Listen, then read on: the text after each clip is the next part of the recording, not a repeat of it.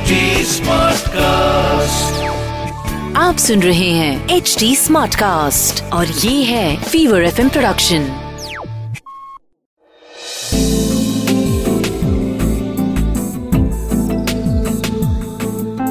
एक अधूरी कहानी।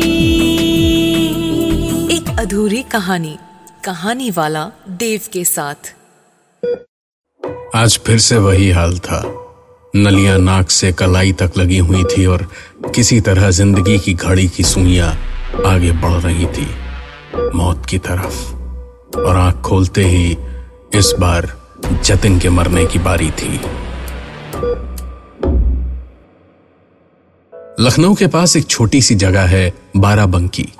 इलाके के नवाब खानदान के चिराग नसीरुद्दीन फ़िल्मों में आ चुके थे। 1985 की बात है।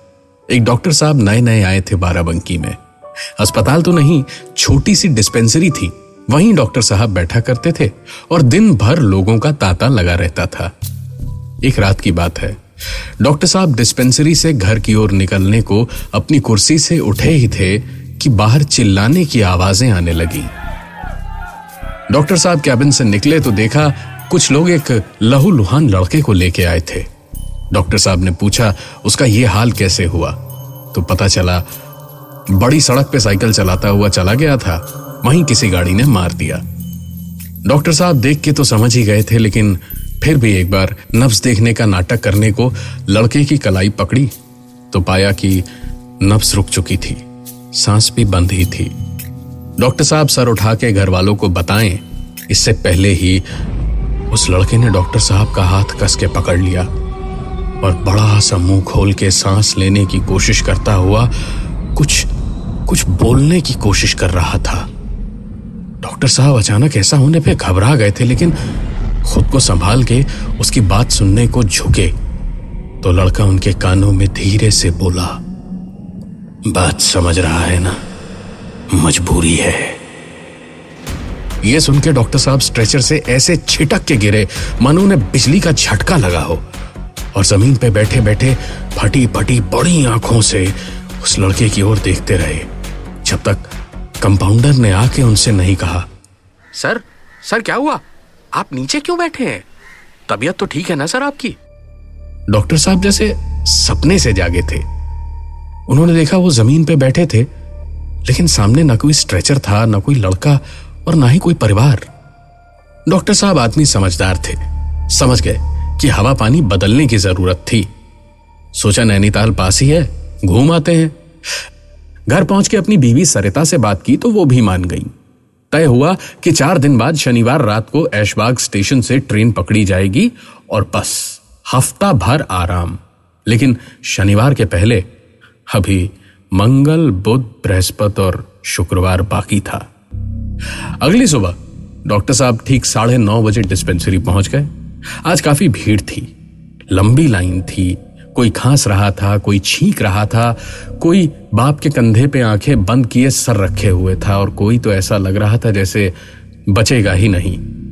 डॉक्टर साहब थोड़ी चिंता में पड़ गए, लेकिन अंदर पहुँचे कैबिन में तो एक एक करके मरीजों को बुलाना शुरू कर दिया। मरीज़ देखते देखते शाम हो गई। सूरज ढलने लगा था और डॉक्टर साहब ने सवेरे से कुछ खाया भी नहीं था। आखिरी बस एक मरीज़ बचा था। डॉक्टर साहब ने उसे अंदर भेजने के लिए घंटी बजाई। घंटी बजी, पर कोई अंदर नहीं आया। डॉक्टर साहब ने फिर से घंटी बजाई। लेकिन फिर से कोई नहीं आया। डॉक्टर साहब कुर्सी से उठे बाहर देखने के लिए कि मरीज़ है भी या नहीं तो बाहर झांकते ही उनका सर घूम गया। पूरी जगह अभी भी लोगों से वैसी की वैसी भरी हुई थी, जैसे सवेरे थी। और ये तो वही लोग थे जिनको सवेरे भी उन्होंने देखा था। दरवाजे पे खड़े, बाहर झाँक रहे डॉक्टर साहब कुछ कहें। इससे पहले ही उनको ज़ोर का एक धक्का मारा किसी ने, और वो दरवाजे से बाहर जाके गिरे। कमरे के अंदर से किसने ऐसा धक्का दिया? ये देखने के लिए डॉक्टर साहब पलटे तो देखा, एक कुचला हुआ सा हाथ था जिसने दरवाजे को उनके मुँह पे बंद कर दिया।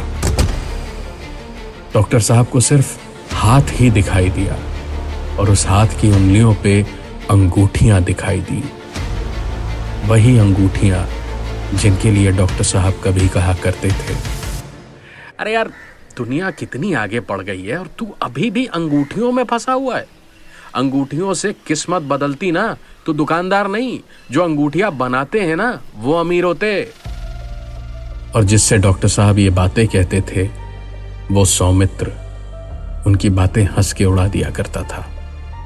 सौमित्र, उनका जिगरी दोस्त, दोनों एक साथ मेडिकल कॉलेज में पढ़ते थे। सौमित्र का कहना था कि वो डॉक्टर बन के गरीबों का मुफ़्त इलाज करेगा और जो पैसा दे पाएगा, उससे अपनी फ़ीस लेंगे। लेकिन डॉक्टर साहब, यानी जतिन, यही मानते थे कि हर कोई अपना काम धंधा जब चुनता है तो पेट पालने के लिए ही चुनता है। जो वाजिब दाम हो उसी दाम में सब काम होना चाहिए, वरना किसी ना किसी का हक तो मारा जाता ही है। आज जो जतिन की बीवी थी, चार साल पहले वो सौमित्र की बीवी थी। नाम था सरिता।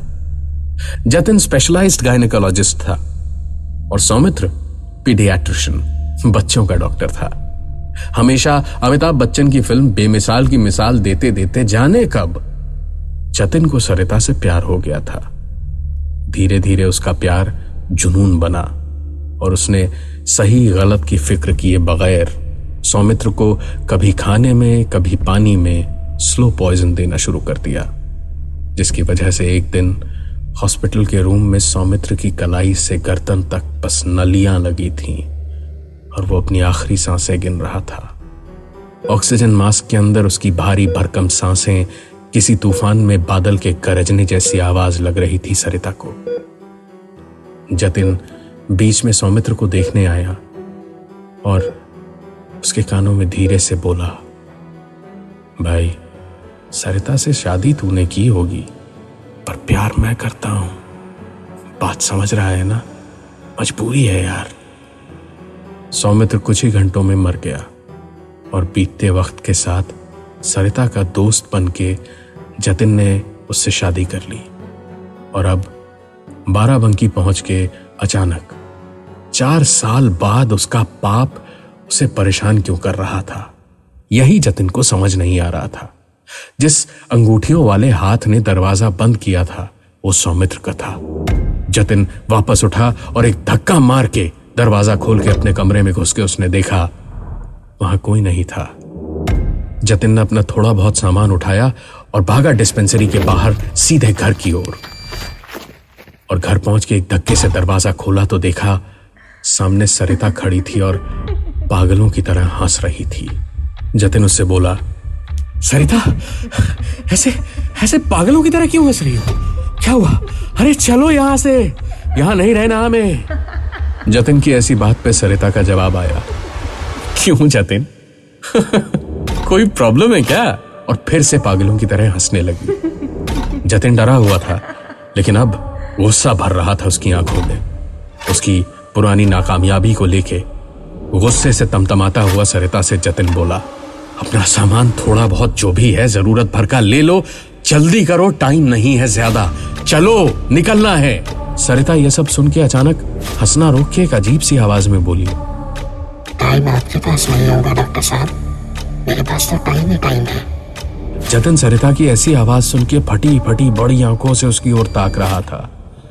सरिता आगे बोली मुझे आज भी याद है सौमित्र के डेथ सर्टिफिकेट पे रीजन ऑफ़ डेथ में लिखा था फैलियम पॉइजनिंग और तुम अक्सर जब नींद में बड़बड़ाते रहते थे ना मैंने इस पर कभी ध्यान नहीं दिया था। साल भर पहले मुझे साफ़ साफ़ सुनाई दिया कि तुमने बोला। डालियम तो चूहे मारने की दवा में भी होता है। थोड़ा थोड़ा जहर देके धीरे धीरे मारूँगा समुद्र को। उस दिन से मुझे अपने आप से घिन आने लगी कि मैंने तुमसे शादी की। फिर कहीं किसी ने बताया था कि यहाँ बाराबंकी में एक कुआँ है, जहाँ अपने सर के एक बाल में अपने नाखून का एक टुकड़ा बाँध के अगर डाल दो तो हर मन्नत पूरी होती है। मैंने अपने सौमित्र का बदला मांगा था मन्नत में। मिल गया। सरिता का बोलना खत्म हुआ और वैसे ही फिर से पागलों की तरह हंसना चालू हो गया। ये सब सुनते सुनते देखते देखते पता नहीं क्यों जतिन पे एक बेहोशी सी छाने लगी और वो बेहोश हो गया। आँख खुली तो वो अपनी ही डिस्पेंसरी के बेड पे था। ऑक्सीजन चल रही थी मशीनों की आवाज़ हो रही थी और दोनों आँखों में आँसू लिए चेहरे पे संतुष्टि की एक मुस्कुराहट लिए। सरिता सामने खड़ी थी। एक कदमों की आहट हुई। इन जूतों की आवाज़ को जतिन पहचानता था। सौमित्र के जूतों की आवाज़ थी ये। आहट करीब आई और कोई आके जतिन के सरहाने के पास बैठा और माथे पे हाथ फेराने लगा। बर्फ़ सी ठंडी हथेलियाँ और हथेलियों में अंगूठियाँ और ठंडी थी और अचानक हाथ फिराना रुक गया। कानों के पास एक हल्की सी आवाज़ जतिन को सुनाई दी। बात समझ रहा है ना भाई? मजबूरी है। तुझे नहीं मारा तो शांति नहीं मिलेगी सरिता को।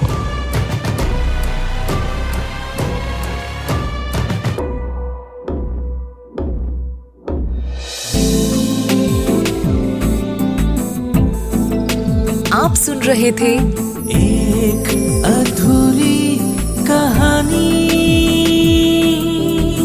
कहानी वाला देव के साथ प्रेजेंटेड बाय फीवर नेटवर्क आप सुन रहे हैं एच डी स्मार्ट कास्ट और ये था fever F production H smart cast